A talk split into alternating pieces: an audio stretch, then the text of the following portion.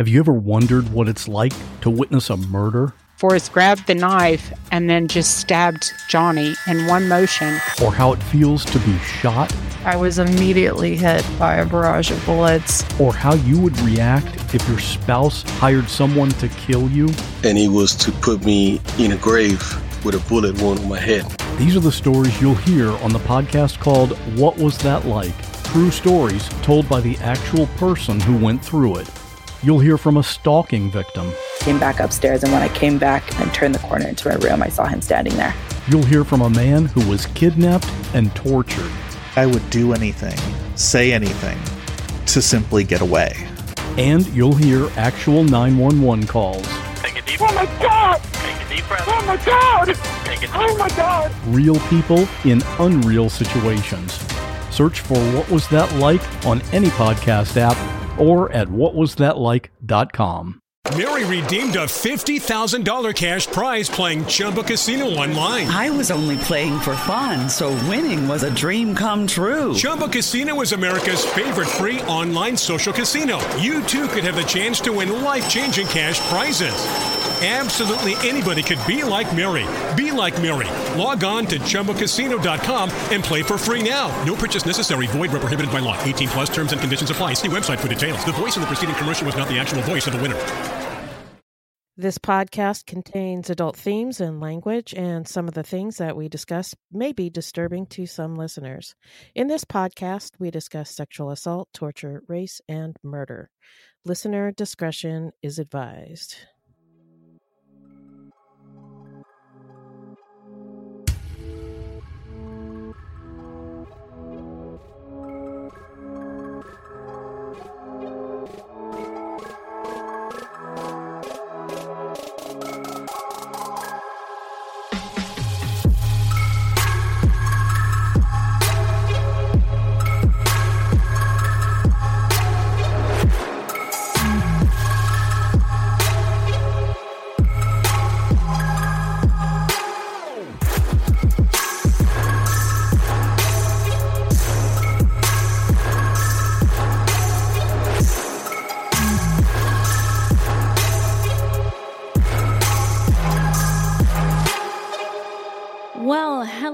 Everyone, and welcome to Fruit Loops Season 2, Episode 13. Thank you so much for listening. Fruit Loops is a podcast about true crimes committed by people of color and their victims that we don't hear or know much about. Now, contrary to popular belief, not all serial killers are white. There are many well documented cases of serial killers of color, and Fruit Loops is a podcast all about them. We will take deep dives into the fascinating lives and crimes of serial killers and true crimes committed by people of color and their victims that the media and entertainment commonly leave out because the news is racist, allegedly. I don't know why I laugh every single time. Because you think about it, you you like turn your head and hear the news is racist, and you're like, oh, maybe they are. At least that's why I laugh. we are Wendy and Beth. She's Wendy. I'm Beth. We're not journalists, investigators, or psychologists. Just a Mm-mm. couple of gals interested in true crime.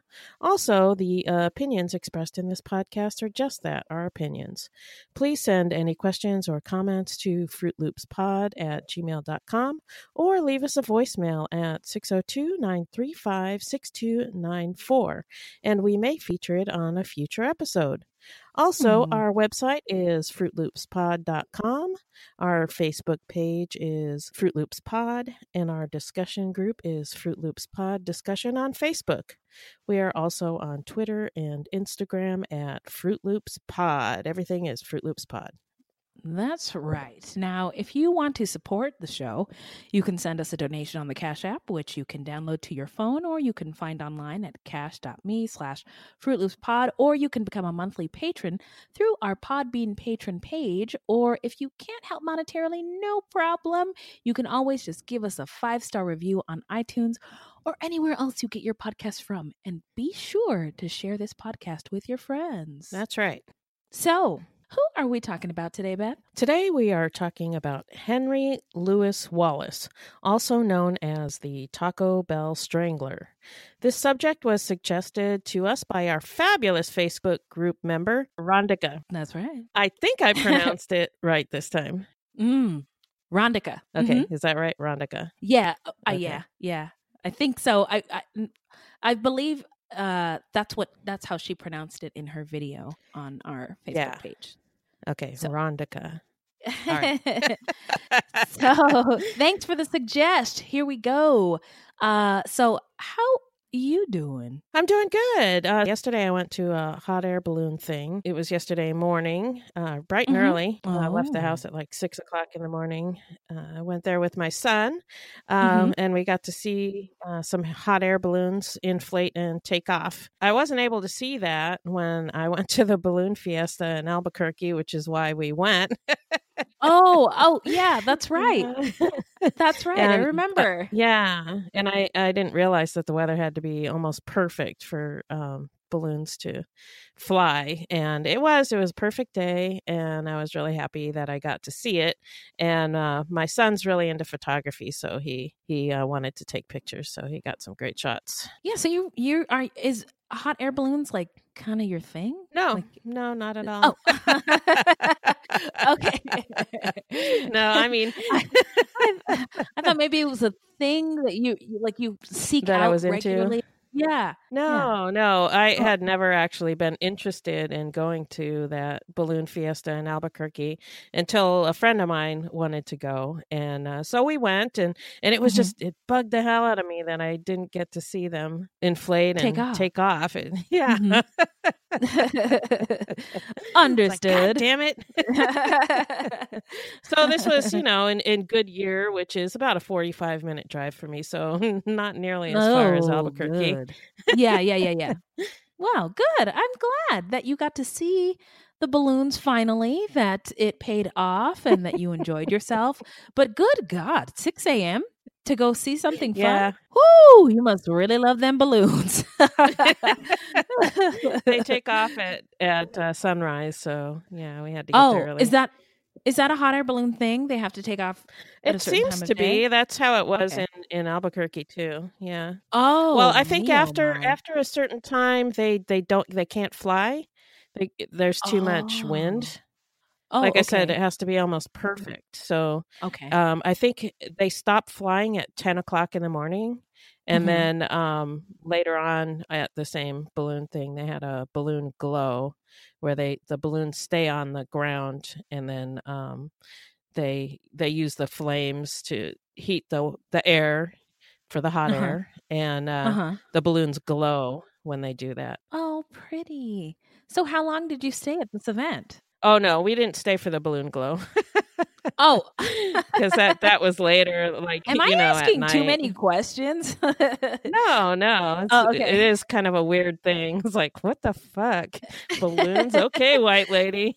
okay, white lady. I didn't. I didn't see very many people Whatever of you color say. To be honest, I'm just out here trying to survive, and you're out here watching balloons take You're off. not looking at fucking balloons. All right, six o'clock in the All morning. right. You gotta go see some balloons. All right.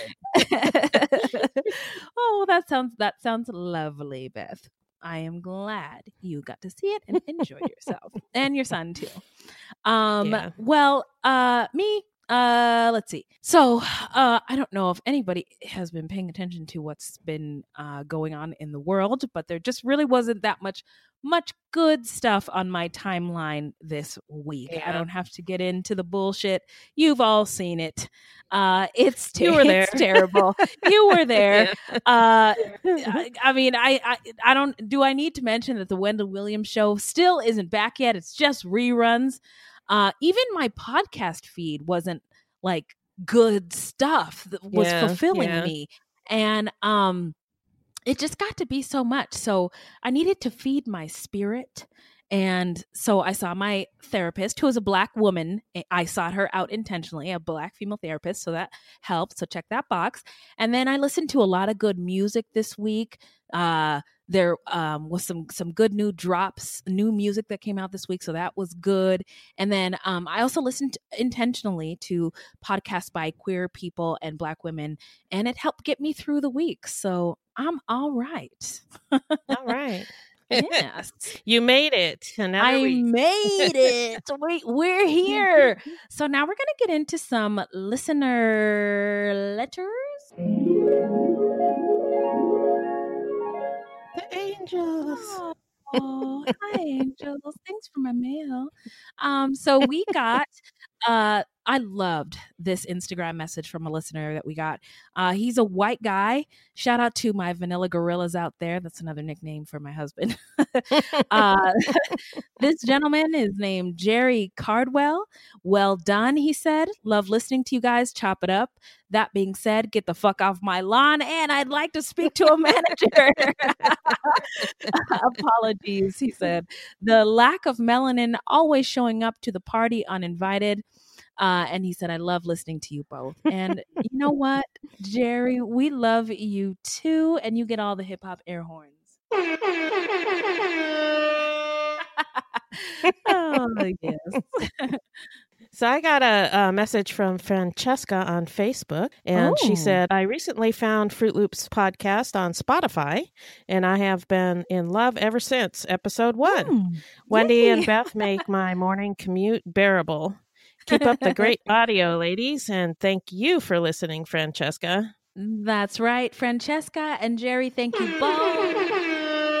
Woo! We love y'all. So uh, Mhm. that's it for listener letters, but keep them coming. Uh, we are going to take a quick ad break and get into the story when we come back. We would like to invite any listeners who have a business to advertise to do it with us. For more information, please email us at fruitloopspod at gmail.com or check out our website at fruitloopspod.com. Uh, who are we talking about today, Beth? Uh, today we are talking about Henry Louis Wallace, an American serial killer who killed 11 women in North and South Carolina. Uh, many serial killers target strangers, victims whom they have no link or re- relation to whatsoever. Henry Louis Wallace was not that kind of serial killer. no, ma'am. Wallace preyed on people that he knew, his coworkers and acquaintances. Oh, this guy. So Yeah. uh, now we are going to get into my favorite part of the show, which is the stats. All right. Henry Louis Wallace left 11 victims in his wake. He was born on November 4th, 1965, in Barnwell, South Carolina. So he was a great migration baby. His crimes were committed from 1990 to 1994. His victims were all young black women. And I'm going to speak their names because they matter.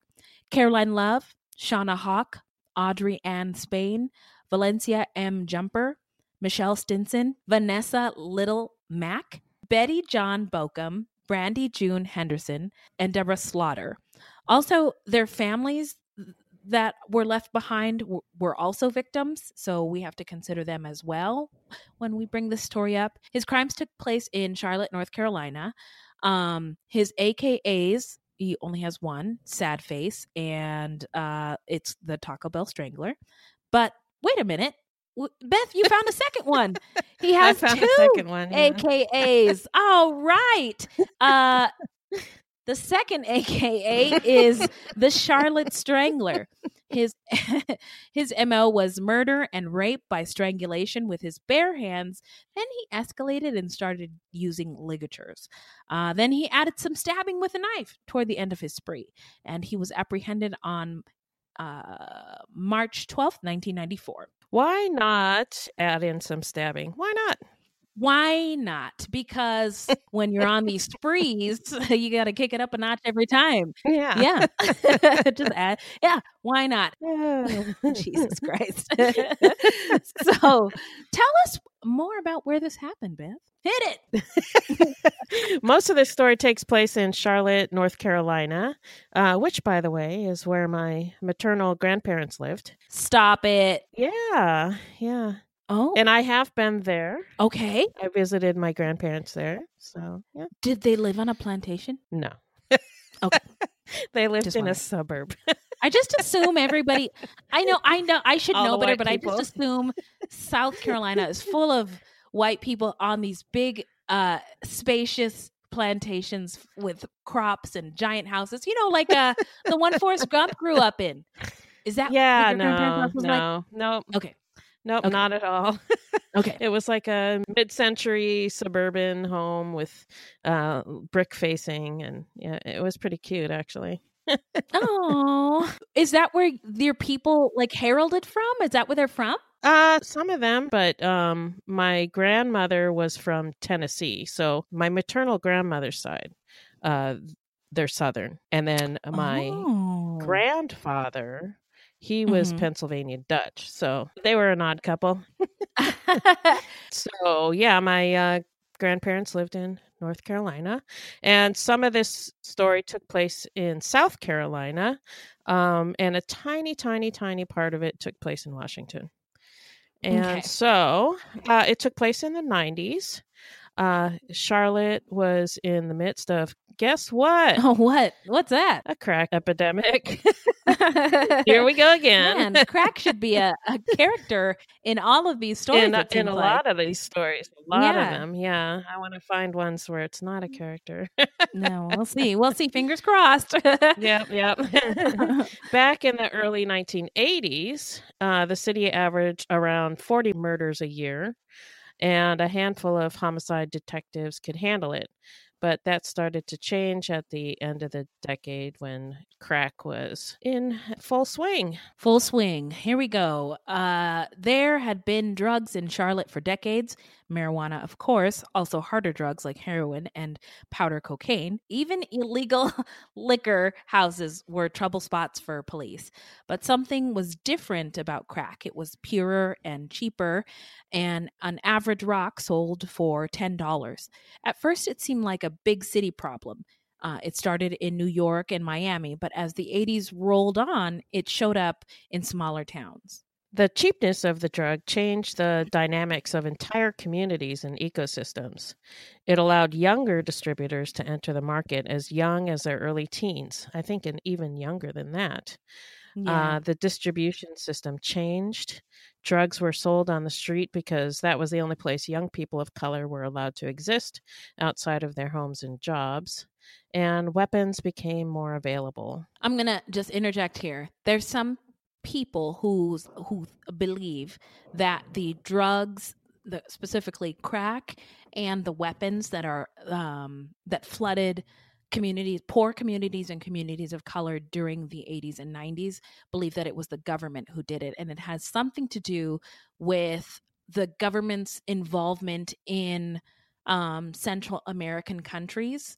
Um, and they were like, uh, I, I don't know, some deal was was struck with um, American government officials and Central American government officials um, who were like, "Well, we'll just send your guns to um, America, and then we'll funnel them through the United States." I don't know if that's true, but I have heard that rumor uttered, and um, since this is part of the story, I thought it was worth mentioning.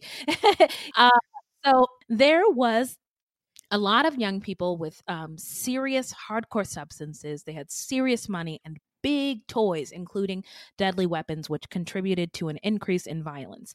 Older dealers figured out quickly that juveniles wouldn't do much jail time um, for drug violations. So they enlisted younger children as handlers and runners, and even younger kids could make money just keeping a lookout for the police. Powder cocaine had been a, a rich white man's drug, but crack worked its way into poorer communities of color. And just as addicts could get a quick and powerful high from smoking, an enterprising dealer could amass a small fortune in a few weeks of selling. Wow. Well, Yeah. uh, if you're poor, you're and and the money's there. I mean, it would be hard Yeah. to turn those deals down. Oh, Um, for sure. Yeah. Suddenly, the dope boy became the godfather of the hood, able to offer help and protection for people in the neighborhood as a result of his wealth and status. If you had a neighborhood cookout, they would provide the money. If your lights were off or rent was due, the dope boy could help you out. Sex work also increased and trap houses emerged. Addicts would trade stolen goods for a few rocks, and the sellers would then offer the stolen goods to neighbors at a discount.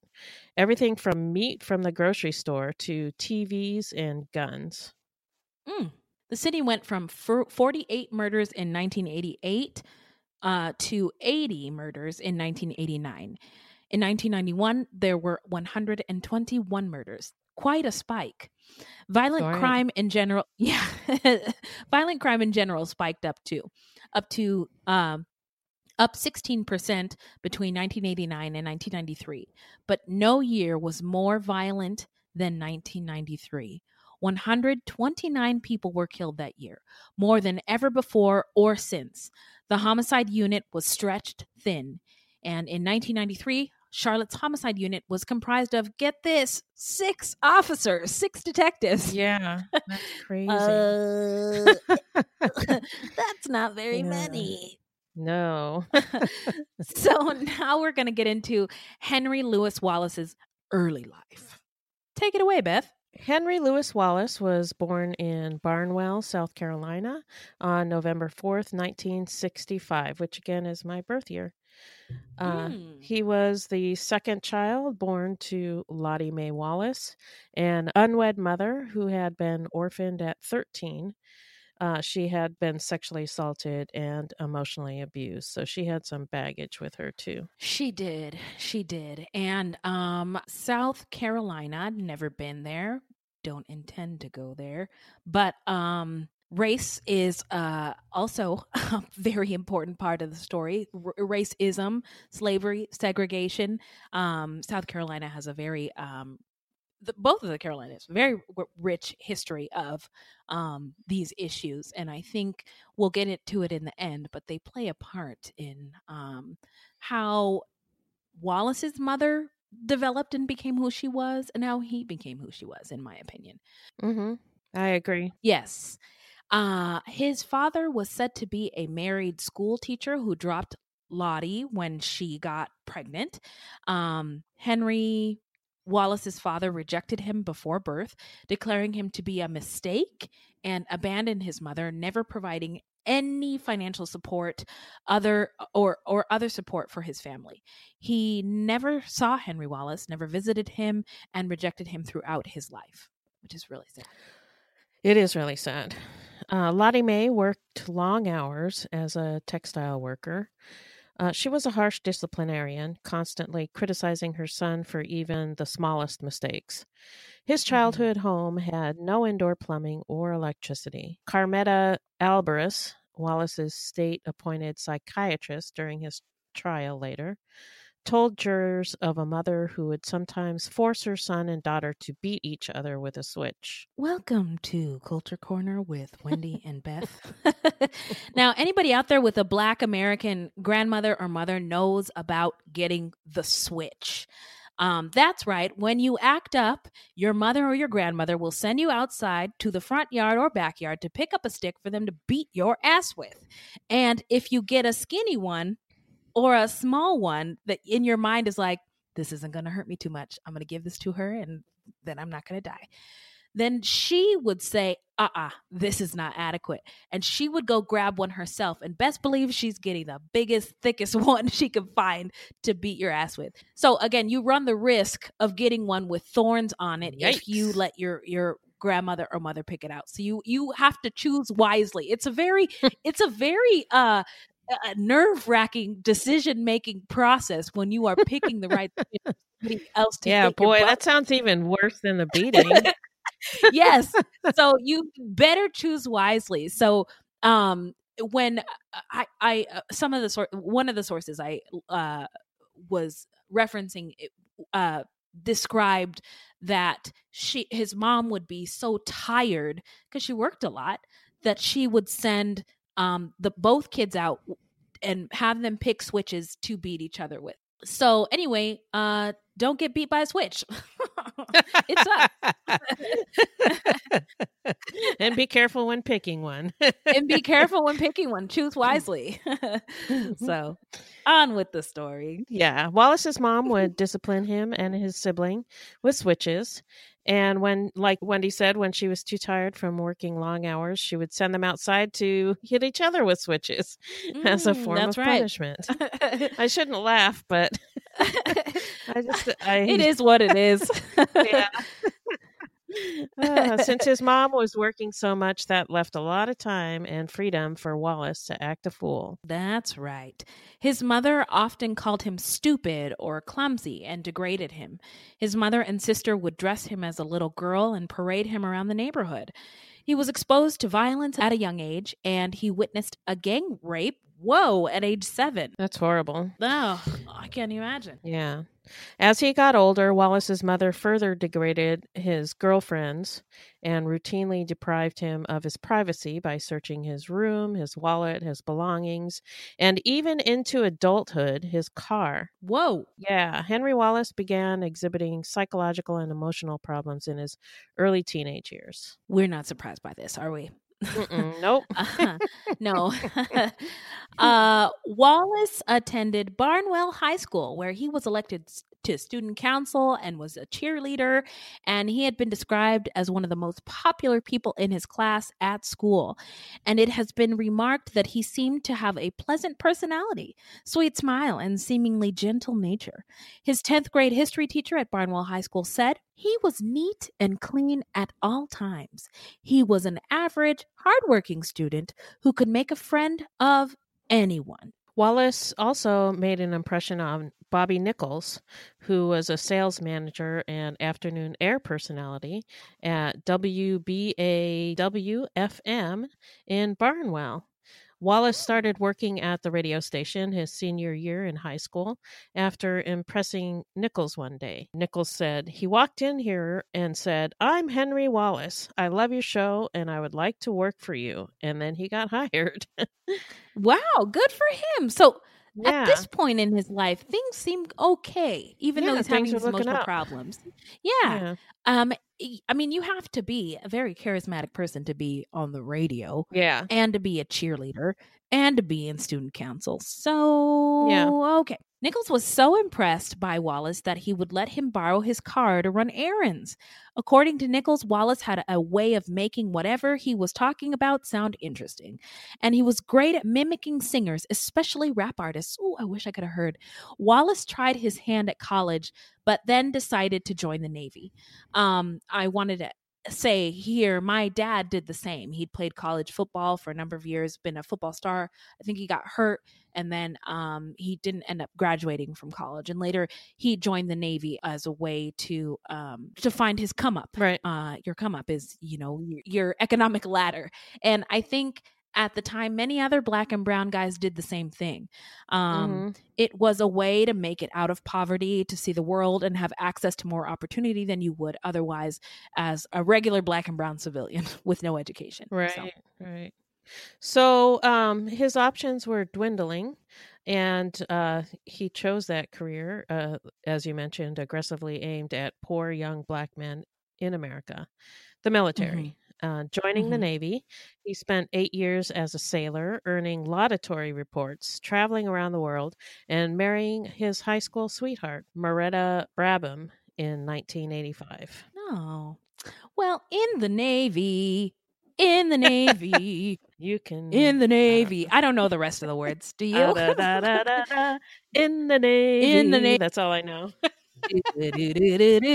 Okay, so in the Navy, Wallace shone. He was described as an outstanding seaman who willingly followed all orders given to him and accomplished his assigned tasks in a timely manner. It was noted that his knowledge level was higher than expected of a seaman. He, seaman. he was eventually promoted to third class petty officer. Before he left service, his achievement ranking was nearly perfect. Way to go. But he was dismissed from the Navy after he was arrested in January 1988 in Bremerton, Washington, and charged with trying to steal a VCR, TV, and a microwave. Although his sterling Navy record allowed him an honorable discharge.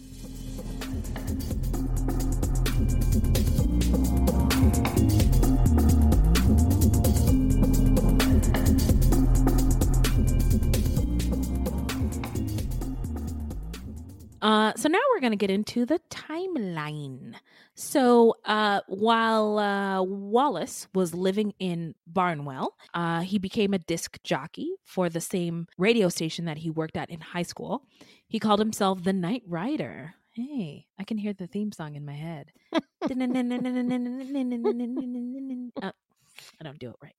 It sounds like uh, he was Mr. Fun, Mr. Congeniality, um, which makes me think that he must have been as charming as the inconspicuous Ted Bundy. He's like a black Ted Bundy. Yeah, I think so too. And he was also pretty intelligent, I think, like Ted, Bu- Yeah. Ted Bundy was. Yeah. Mhm. But one thing that, about him that did strike others as unusual was that Wallace, who had once ballooned to 251 pounds on his six foot one inch frame, uh, seemed to gain and lose weight in furious cycles after he came back from the Navy. And I wonder why. Do you think it was the crack? I think it might have been the crack. Mm. Well, I found my new weight loss plan. I didn't know crack made you lose weight. I'm out here running running five miles a day, six times a the week. am I thinking? still a still a size 12 what is this i'm doing it all wrong uh so wallace was let go from the station in 1989 when tapes and other equipment began turning up missing Bobby Nichols, the guy who uh, he worked with in high school, and station manager Drew Wilder suspected Wallace had taken the items, uh, but they could not prove that he took the items. Both Nichols and Wilder remember Wallace didn't seem the least bit upset when they confronted him about the tapes and they let him go. Wallace found other jobs rather easily, winning employers over with his clean cut looks and gentle smile. Henry just walked into Sandoz Chemical Company in Barnwell County and got a job at the popular plant, which regularly turned away hundreds of applicants. He's been Hmm. described as smooth and charming. Oh, well, uh, recurring theme smooth, Yeah. smoothness and charmingness. In early 1990, Tashonda Bethea was murdered. She was the first murder victim of serial killer Henry Louis Wallace. She met him sometime around 1989 or 1990. The two had a family connection. Their mothers worked at the same factory and they were friends. She was a high school senior in Barnwell, South Carolina, and uh, she was just 18 years old. She was pretty and bright eyed. Wallace had a crush on her and wanted to date her. She sometimes accepted rides in his 1980 Oldsmobile, but she resisted his more amorous advances. She wasn't interested in him, and uh, that made him angry. Um, how much older is he than her? He was born Hmm. in 65. She's 18 at this time. He must have been in his Uh, yeah, quite a bit. Yeah. Uh Bethea went to her last ride on an afternoon in mid-March. Wallace was driving in downtown Barnwell shortly after dark when he saw Bethea walking along the street and offered her a ride. He drove 8 miles west of town and pulled onto a dirt road near the pond and told her this is where you get out. Outside the car, he took a 357 Magnum pistol from his pocket and demanded sex. You're going to do what I want you to do, or else, he said. See what I've got?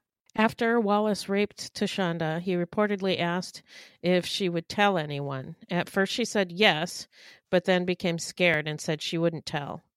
But it was too late. Wallace feared that Bethea would report the crime, so he decided to kill her. Okay. Um, not my first, not my, that's, my mind wouldn't go to any of those places, but I'm also not a serial killer. So Right, and Uh, you wouldn't he- have raped yeah. anybody either. I wouldn't have raped anybody at gunpoint. So we're just, we're just not cut from the same cloth. That's all. no, no, Even though we're two all. black people. Yeah. uh, What? You're not exactly We're not all- the same. We're not all the same. nope. We are a little bit, each of us is a little bit different from the Well, other. Just a little bit. Yeah. Can you believe that? Uh, so he, he tried twice to choke her, attempting strangulation a second time after the victim revived in his back seat. Then he slashed her wrist and throat with a box cutter and threw her into a pond. An autopsy uh, after the body was discovered two weeks later concluded that she was still alive when he threw her in, her in the water. So I feel so awful for this girl. What a terrible way to go. I know. Um, and Wallace was a person of interest in her murder after the body was discovered in the pond by two fishermen on April 1st, 1990, several weeks after she had been reported missing.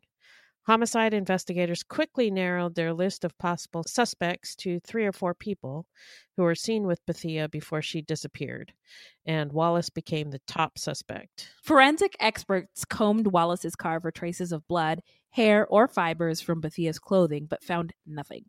But Wallace had thoroughly cleaned and vacuumed the vehicle after the murder. Wow. He was questioned in connection with her disappearance and murder, but was left off the or, or was let off because uh, there wasn't enough evidence to arrest him.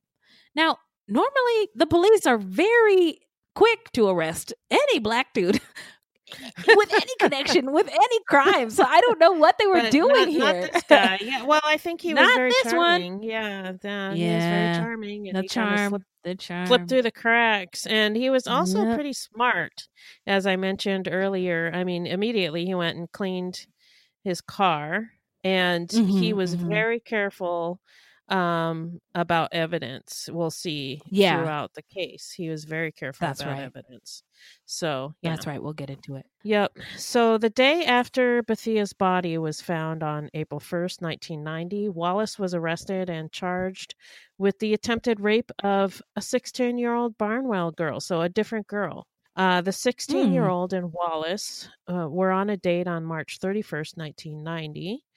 And after visiting a couple of nightclubs where Wallace bought beer for the girl, they drove to a motel. According to an Allendale police report, the suspect grabbed her and knocked her to the bed and tried to disrobe her. During the struggle, the victim alleges suspect produced a weapon and pointed it at her head, saying they had to make love. Victim kept screaming. Finally, suspect took victim home. That's just what's in the police report. So that was directly from the police report. Yeah.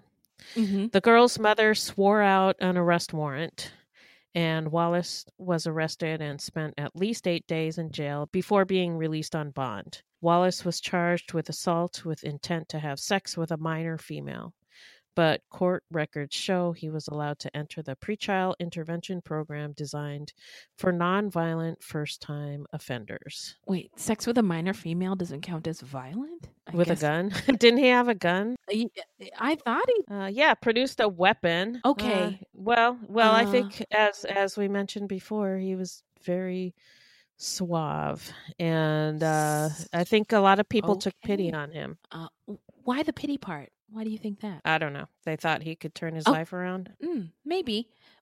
Sometimes the justice system really baffles me because uh, I thought violent criminals got the book thrown at them, no matter what, especially if they're non-white dudes. Yeah. I don't know. Um. But uh. Okay. Not All this right. guy. All right. I I see you, justice system. I see you over there making moves, bobbing and weaving, confused, confusing and confounding all of us.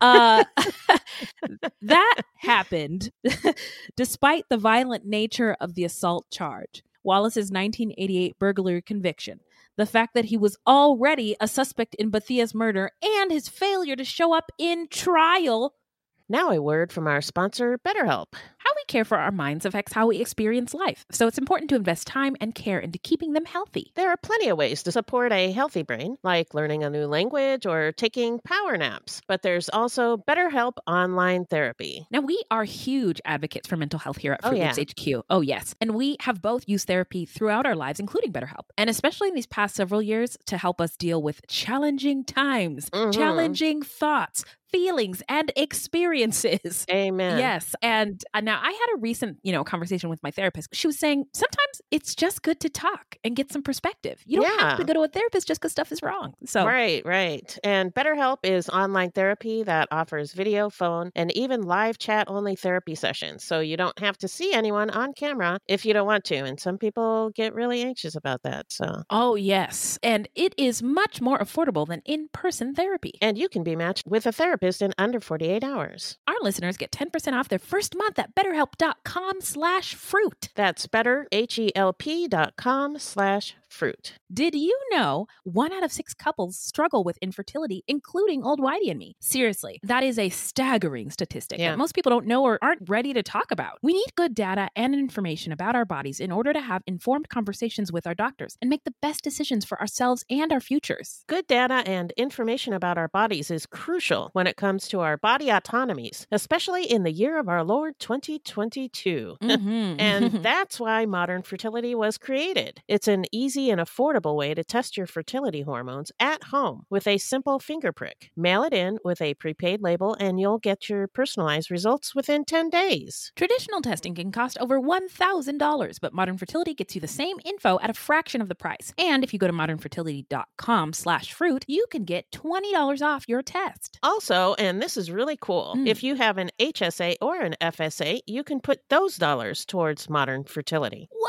that's Yeah. amazing. Now, if you want kids today or in the future, never or are undecided, it's important to have clinically sound information about your body, which can help you make the decision that's right for you. Right now, Modern Fertility is offering our listeners $20 off the test when you go to modernfertility.com slash fruit. That means your test will cost $179 instead of the hundreds or thousands it could cost at a doctor's office. Get $20 off your fertility test when you go to modernfertility.com slash fruit. That's modernfertility.com slash fruit. In October 1990, uh, even though Wallace never, oh, yeah, that's that's what I meant to say all, to all those things.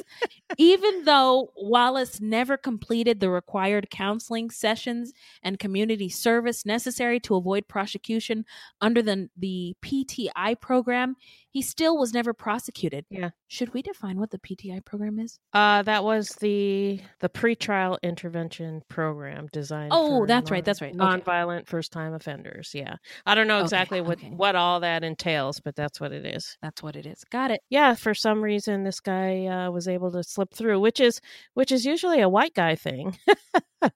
Exactly. My brother has been in so much trouble, and somehow he's still not in jail, and I don't get it. is your brother a rich white dude? He's not rich, no, but he's white. But he is a white dude. I don't, I don't get it. Well, yeah. I mean, even my husband has had run ins with the law. Like, my husband loves to speed. He has had so many speeding tickets. Um, and I was pulled over with my husband in the car one time, and he was like, arguing with the police like i i was i was terrified for my life and the police officer was like you know why i pulled you over dude? You know how fast you were going? And my husband was like had had an answer for everything and was like I wasn't speeding. How dare you? How he said, "How dare you?" to the police. I was Oh when I say I I sunk into the passenger seat thinking that he would he would brandish bullets in my direction at that moment. I oh my god. And I, my husband just it's like the police are just regular citizens who are here to do a, a job like he doesn't look at them at, as like The same way you do. like Yeah, yeah, yeah. the same way I do so it was just it was just crazy being in that situation and seeing how different uh, a white guy reacts to the police compared to well, all I, the other I don't police I don't. interactions. I'm like yes or no. well, sir. you're a woman too, right? Yes, yes or no, sir. But my my can I tell you, my husband has not uttered the word "sir" to anybody, and that's that's the wonderfulness of being old whitey. Get off my lawn. Can I speak to a manager? I don't need to call anybody, sir. He's never called anybody, sir. So yeah, Yeah. it's so tangent. Sorry. Uh, So yeah, so we? Wallace slid through the justice system just like a white dude.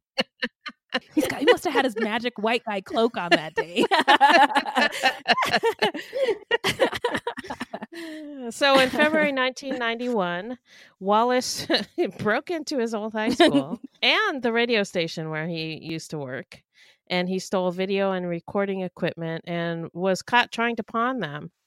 And then in 1992, he was also charged in Rock Hill, uh, which is another town, uh, with raping a teenage acquaintance at gunpoint. These were buried Mhm. in a backlog of other cases, and those charges did not even get to court. that's a that's a damn shame. Yeah. Um, and uh, that's the the that's nobody's fault but law enforcement, to be honest. Um, by this time, his marriage had fallen apart. His wife had left him, and he was fired from his job as chemical operator for Sandoz Chemical Company. He moved back in with his mother and sister when he relocated to the Charlotte Mecklenburg area of North Carolina. Wallace's life in Charlotte was uh, pretty unstable. He was fired from several different restaurants uh, that he worked at, but eventually he ended up as a manager at a Taco Bell. He started smoking crack cocaine regularly. Where do you land on Taco Bell, Beth? Um, I actually like Taco Bell. I think it's delicious. I know it's not Mexican food. I'm not stupid. I know it's not. We live in Arizona. Yeah, I know what Mexican is. we Mexican get it. food We get like. it. Yeah. it's like you know, McDonald's doesn't have hamburgers either, but but yeah, I like Taco Bell. Oh, I love it. And anybody who says otherwise, the fuck out of here. In May 1992, Wallace encountered Sharon Nance. She was 33 years old. She was a sex worker. Her family knew her as a sweet woman who drew, she wrote poetry, and she loved her son. Relatives say she fell in with a bad crowd. She started to use drugs and got into trouble. In an odd twist, Detective Garry McFadden, who later investigated the case, said she, he actually knew Sharon. And Garry McFadden is the black detective who was brought onto the case towards the end, but he he's he's important into closing closing this loop. And Right. it probably is because he was black that it the, he was like uh hello guys uh, i think there's a connection here anyway So Garry McFadden said uh, Sharon was one of the first people I met when I came to Charlotte. She had a beautiful smile. Sometimes we overlook people's hearts because of their profession. But I just remember her f- for always having a great time. There was always laughter, like, that's the little detective, that's the little police officer who came from South Carolina and now he's in the big city. that's so funny. That really paints a picture of this woman this this victim. I i i feel like i know her. I feel like i miss her. I i i'm i'm so glad you included that quote from him about her. Uh that makes me smile. But the rest of the story is not smile worthy. It was hard uh this is another quote. It was heartbreaking. Her lifestyle was complicated. Um but I think we need to look at it from a different perspective. She was a person. She was loved. She was a human being. So no matter what your lifestyle is like, you're still someone's daughter.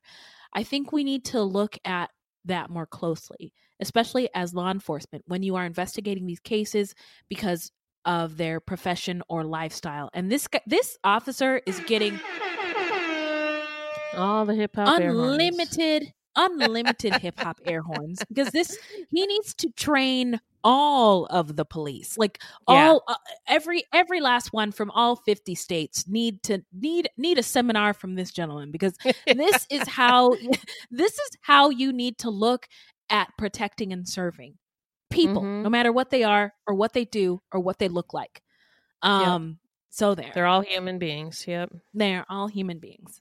Also, listen to our show. It airs every Thursday. so when uh, Sharon Nance left her aunt's house that day in May, she wore a black dress and talked about going out with friends. When she didn't return and she didn't call, her aunt Linda Nance knew that something was wrong. But it wasn't until a week later, on May 27th, 1992, when TV reports showed police finding a woman's body in a black dress, that the family knew how bad it was. She had been beaten to death and left by some railroad tracks. She left behind a son named Rashid. On June 15th, 1992, Wallace let himself into his girlfriend's apartment. He had secretly made a copy of her key, which is uh very shady, Creepy as fuck. to say the least. His girlfriend, Sadie McKnight, shared the apartment with 20 year old Caroline Love. Caroline Love was Sadie's co worker at a local restaurant named Bojangles. In Espanol, we say Bojangles. Bojangles. Bojangles. Neither was home when Wallace let himself in. Caroline Love was hired as a cashier at the Central Avenue Bojangles. Bojangles in September 1989 and worked there until that June day in 1992. She was described by coworkers as very likable and a hard worker. She was always on time, even though she was going to school too. Shout out to you, Caroline Love. Way to go, Mhm. sis. You know, get doing all the things. Um, after she finished her shift that day, Love asked the night manager if she could buy a roll of quarters to do her laundry. The night manager exchanged a roll of quarters for a $10 bill. Love left the premises and walked home to her apartment six blocks away. When she got there, Wallace gave her a kiss on the cheek. Uh, I don't know you like that, Mr. Wallace. Love told Wallace that if he promised not to do that again, she wouldn't tell his girlfriend about it. Wallace responded by putting her in a chokehold that he later described to police as the Boston choke until she was Mm. barely conscious.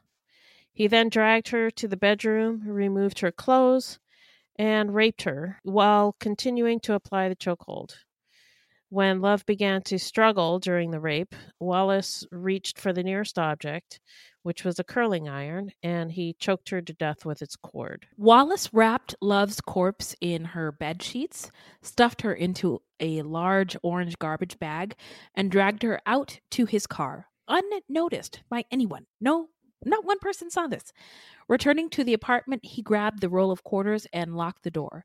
The, he then drove the vehicle to Charlotte city limits and dumped the body in a ditch. Later, when uh, his girlfriend McKnight grew concerned that her roommate had disappeared and she went to the police station to file a missing person report, Wallace accompanied her to the station. The investigation turned up nothing.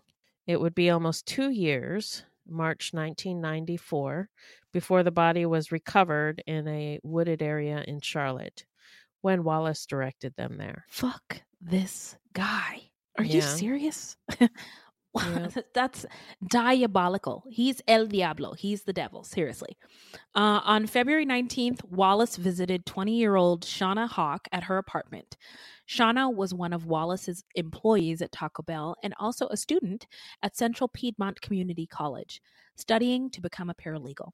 She had worked part time to help pay the family bills uh, from the time she was 14, lying about her age so that she could get hired at McDonald's. Wallace raped her, then strangled her to death and left her body fully clothed in a bathtub full of water.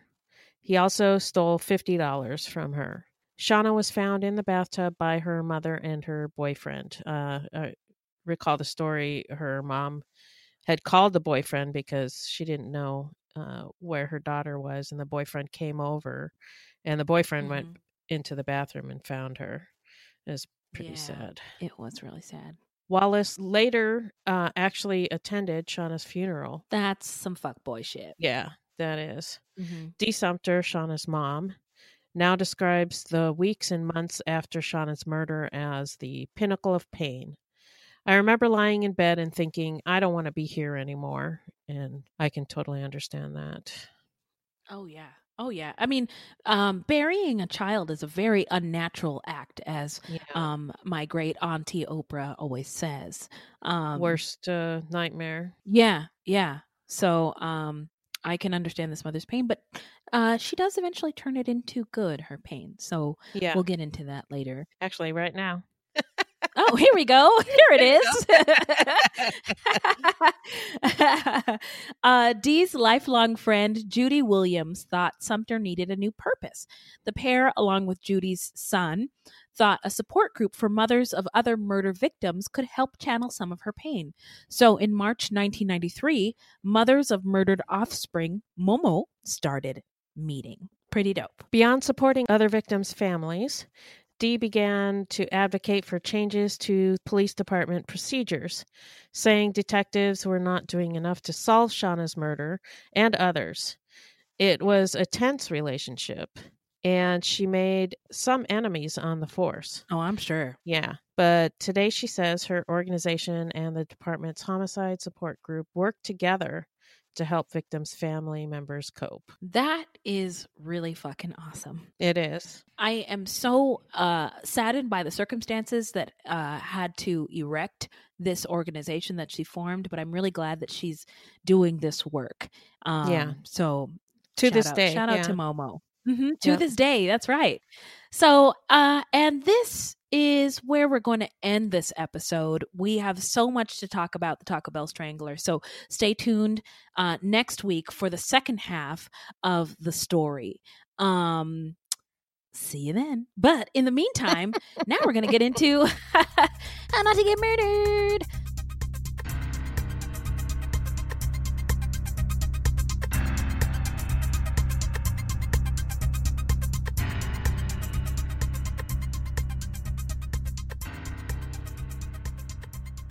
Uh,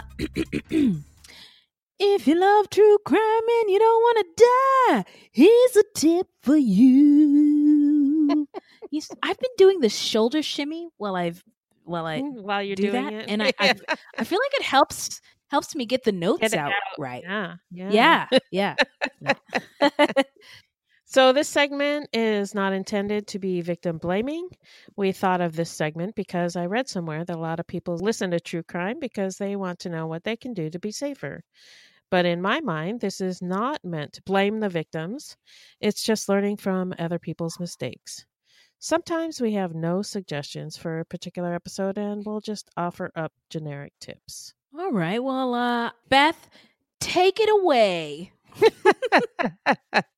so this week we're just going to read some of our how not to get murdered tips the hashtag how not to get murdered. Hashtag how not to get murdered tips. Yes, ma'am. so uh, this is from dorian and Mhm. dorian said i spend most of my time in my apartment with the door locked okay. it has two deadbolts lock my car doors when i'm in it pay attention to the people around me when i am out good Great good tip. tips do you want to read the next Mhm. one Sure. This one is from Devin. Devin said, Honestly, I stay inside watching and listening to stuff about murder. Keeps me from getting snatched and or stabbed so far. Marlene said, I'm taking Krav Maga, which I'm really jealous, Marlene, because I, I want to take that. What is it? It's it's a Israeli self defense, uh, like the Israeli uh, military Oh. self defense. Yeah, Uh huh. and it ooh, looks super cool. Did you watch Jessica Jones on on Netflix? I, I okay. Yes, but only a couple of episodes. Is that her fighting okay. style, Krav Maga? no, no, it was uh, her friend uh, started taking Krav Maga, Oh, okay. the okay. blonde I, lady. I fucks with Jessica Jones because she is a Marvel character who is very Right. flawed, but uh super dope. yeah, I like Jessica Jones. yeah. So anyway, uh, Marlene takes Krav Maga, which I'm Uh-huh. totally jealous of. Um, Oh, But she said, "I'm sure you can YouTube easy self defense moves. Carry a whistle. Let friends and family know where you'll be if going out. Ooh, the whistle. The whistle is a good one. I used to carry Yep. a, a rape whistle in my in my fanny pack. I have a whistle. Yeah, I have a whistle too. Um, and uh, I also have a fanny pack. Let's not let's not um forget about that detail. Shout out to fanny packs. Um, all right. AJ said to us uh, via hashtag how not to get murdered share your journey via uber slash taxi app on your phone with friends. Very smart. She said also give them the driver's name car registration and any permit numbers. Whew, elaborate. But worth it if you want to not get murdered. Asking the driver those details lets them know you're sharing their information which discourages them from anything. And also, people know who to blame if you do get strangled. good, good one. I like it. Uh, that is a really good one. I like that one. Um, also, this probably doesn't help, but when my husband is out, I pee in the bathroom eh, with the door open so I can hear if anyone breaks in and try to escape. Oh, and don't sit in an empty train carriage and don't sit alone on the top deck of a bus. Thanks, Luther. Wow, those are fire. Those are fire Yeah, ass are how not to get murdered tips. AJ. yeah, Bless your yeah. sweet little AJ heart. Oh my goodness, that was good. Good ones. And she watches Luther, which I love Luther. Hey, with Idris Elba. Yes. Oh Yes. yes. Oh, he's so hot. Idris. Let's take a moment for okay. Let's have a moment of silence for Idris. Uh oh, need a new pair of panties. I'm just kidding. just kidding. Uh oh. All right. So moving on. This one is from Maylee. I've picked up a lot to avoid being murdered by menfolk. Never have men you aren't familiar with in your home or any secluded place in their home where no one can hear you scream. oh Never have men menfolk in your car.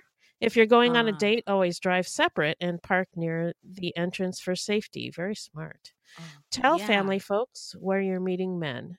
Do not accept last minute changes to location for dates or meetups, especially to places you are unfamiliar with. That's also very smart. Check the Yeah. back seat before you slide into the car, especially at night. Trust goosebumps and the hair on the back of your neck. Lock your doors. The house doors, the car doors, criminals be casual and just walk in boldly to places. They are about Mhm. easy and quick access. That's true. If you see Mhm. black people running away in public, join them. Now I I have to say that that is that is a true statement. Now I don't know if you're familiar with with the bird box epidemic. I, I haven't watched the movie yet, so but I know about it. Well, the whole gist is if there are, if there are birds in your midst and the birds stop chirping, be very afraid. Now, Oh, okay. if there are black people in your midst and the the black people start a running, be very afraid. Start start running So- too. yeah, black people are the bird box of America. You don't need you don't need Sandy. Sandy, we love you, but you don't need her. so, uh this last one uh is uh a how not to get murdered tip from Denisa. And she says, uh, I take the stairs if there's a chance I'm getting into an elevator by myself with someone I don't know in a building. Thankfully, the stairs are usually before the elevator in buildings I've lived in or visited. So, yes, that is Good- a good great tip. tip. Yeah. Yes. So now we are going to get into some serial killer or crime news. Um, a listener gave us this one, and uh, shame on me because I didn't note who or where it came from. So I'm really sorry. Usually I do take notes, so forgive me. I love everybody who's out there in the streets engaging with us. Oh, but Beth found who it was. Oh no, Thanks, it was well, I think uh, somebody else uh, gave you this and then also Amanda in our Facebook group also shared this story with us. So I think a couple of people. Oh, so I'm story not super trash. Okay. Well, you uh, could be super trash. I don't know. I could still be super trash. Hey, dumpster of a human being over here. anyway, uh, That's not uh, true. Let's. that is not true. Thank you, thank you. Um, so um, I used my tears to hydrate. Anyway, uh, this, uh, this, this this listener shared a story about a white guy who's uh killing black gay dudes. Um, she said, "Hey, ladies, I know I should probably write an email, but this was so scary, right up your alley, that I had to tell you right away. I'm just now hearing about a possible serial killer in Hollywood. Whoa, a white dude killing black gay men. I attached the article, and maybe you could give a few thoughts on it in an upcoming podcast. People are protesting, asking for the authorities to arrest Ed Buck. He's the suspect. Uh, there's not much of a definitive story yet, um, but there uh, since she sent us that message, message the story has developed a little bit. My understanding is that ed buck is this super rich super white super liberal white guy um, who uh, has more has had more than one black man die on his property and he's not facing any legal action whatsoever. That's um the laurel ave yeah the laurel avenue avenue home of a prominent west hollywood lgbtq political activist has been the scene of two mysterious deaths in the last two years. In both cases, black men were found dead inside the home of Ed Buck.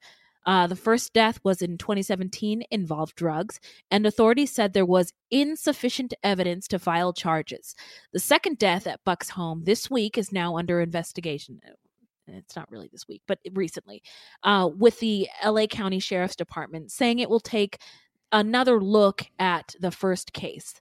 The death the deaths have sparked protests from activists who complain that authorities are not doing enough.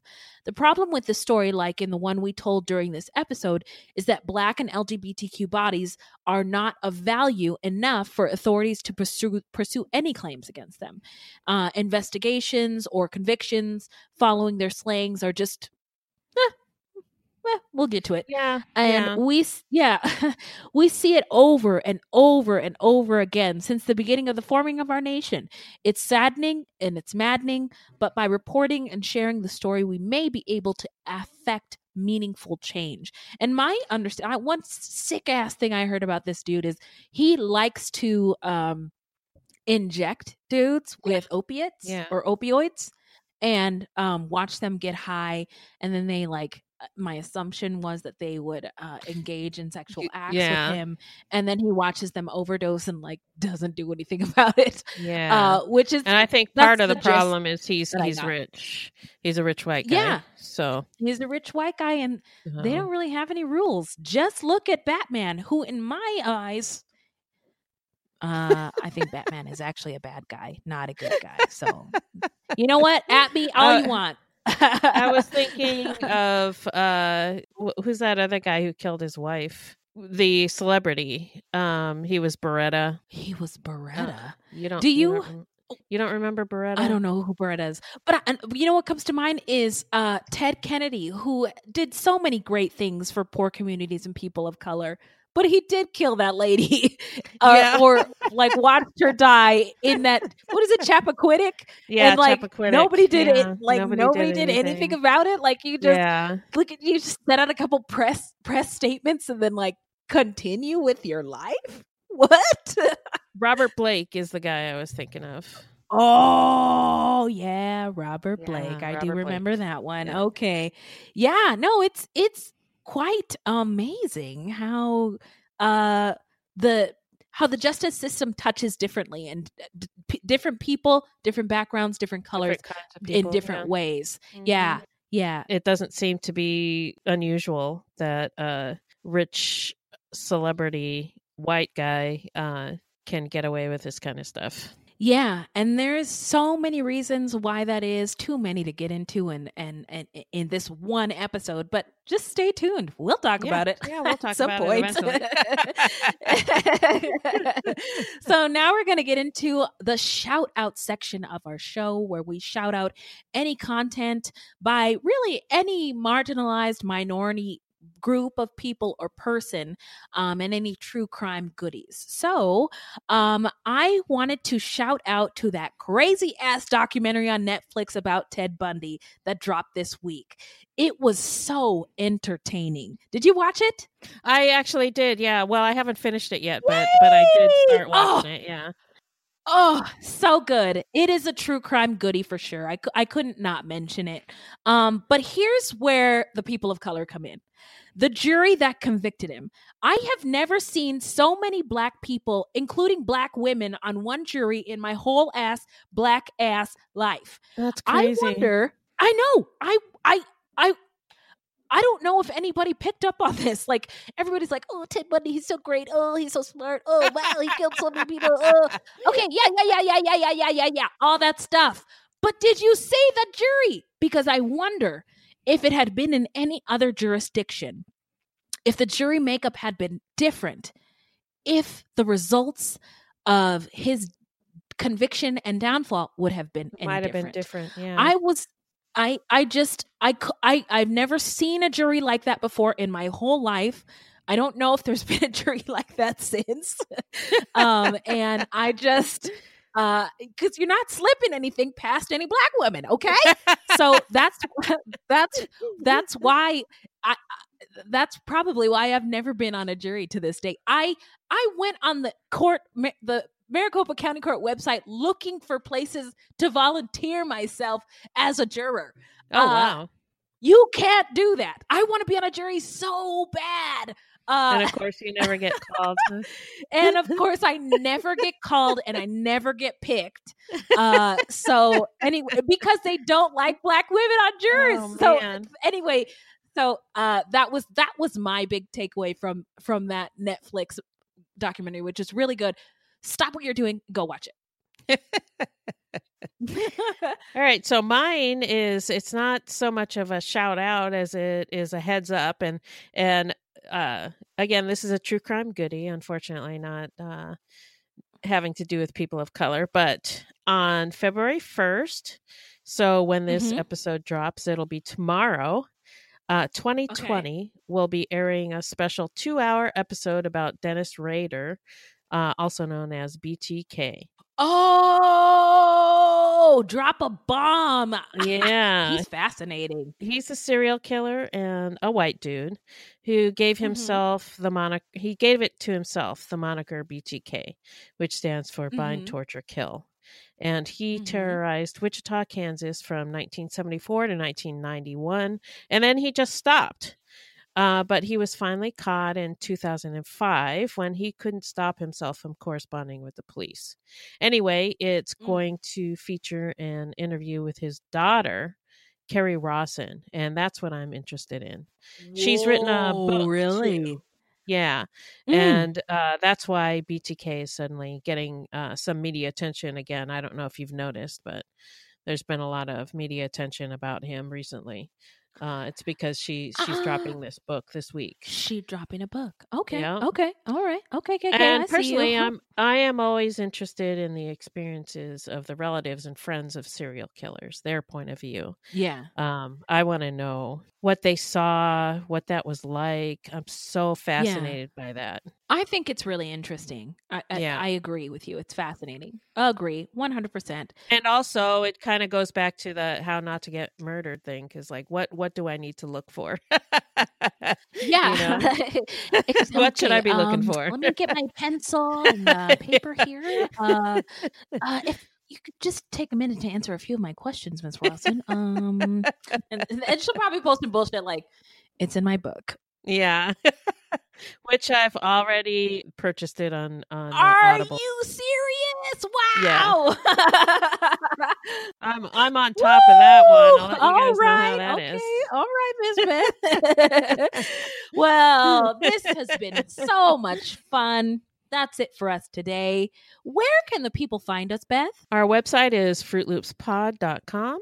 Our Facebook page is Fruit Loops Pod, and our discussion group is Fruit Loops Pod Discussion on Facebook. We are also on Twitter and Instagram at Fruit Loops Pod, and links to our sources will be in our footnotes.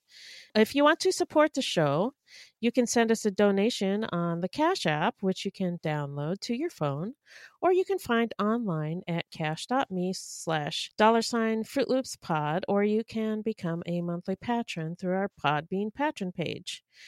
This will help us pay for things like our website and pod hosting. There's no minimum and no commitment. Even a dollar would help. That's right. We love all the love that you've been giving us.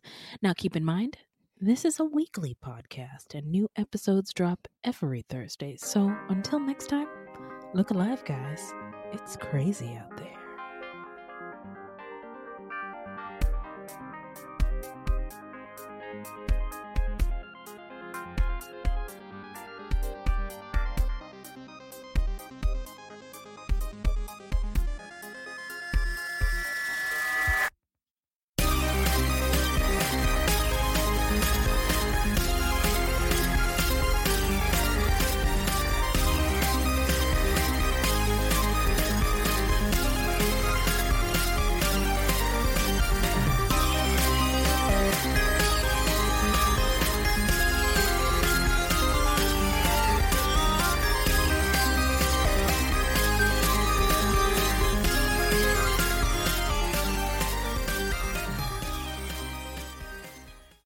Redeemed a $50,000 cash prize playing Chumba Casino online. I was only playing for fun, so winning was a dream come true. Chumba Casino is America's favorite free online social casino. You too could have the chance to win life changing cash prizes. Absolutely anybody could be like Mary. Be like Mary. Log on to ChumbaCasino.com and play for free now. No purchase necessary. Void where prohibited by law. 18 plus terms and conditions apply. See website for details. The voice in the preceding commercial was not the actual voice of the winner.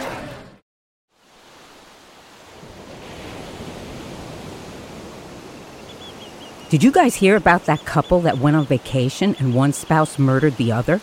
In fact, the entire vacation was planned just so that they could make the murder look like an accident. Ah, so like a slaycation. Oh boy, sounds like a fun new true crime podcast to me. On every episode of Slaycation, we'll examine true cases of people who were killed while on vacation. Was it murder? Or just a horrible accident? That's up to you and the law to decide. But either way, if you leave for your vacation in the plane and come home under the plane, you've definitely gone on a slaycation. Join us every week for a fascinating new episode. 911, what's your emergency? But make sure to pack your body bags. Because getting away can be murder. This is Slaycation.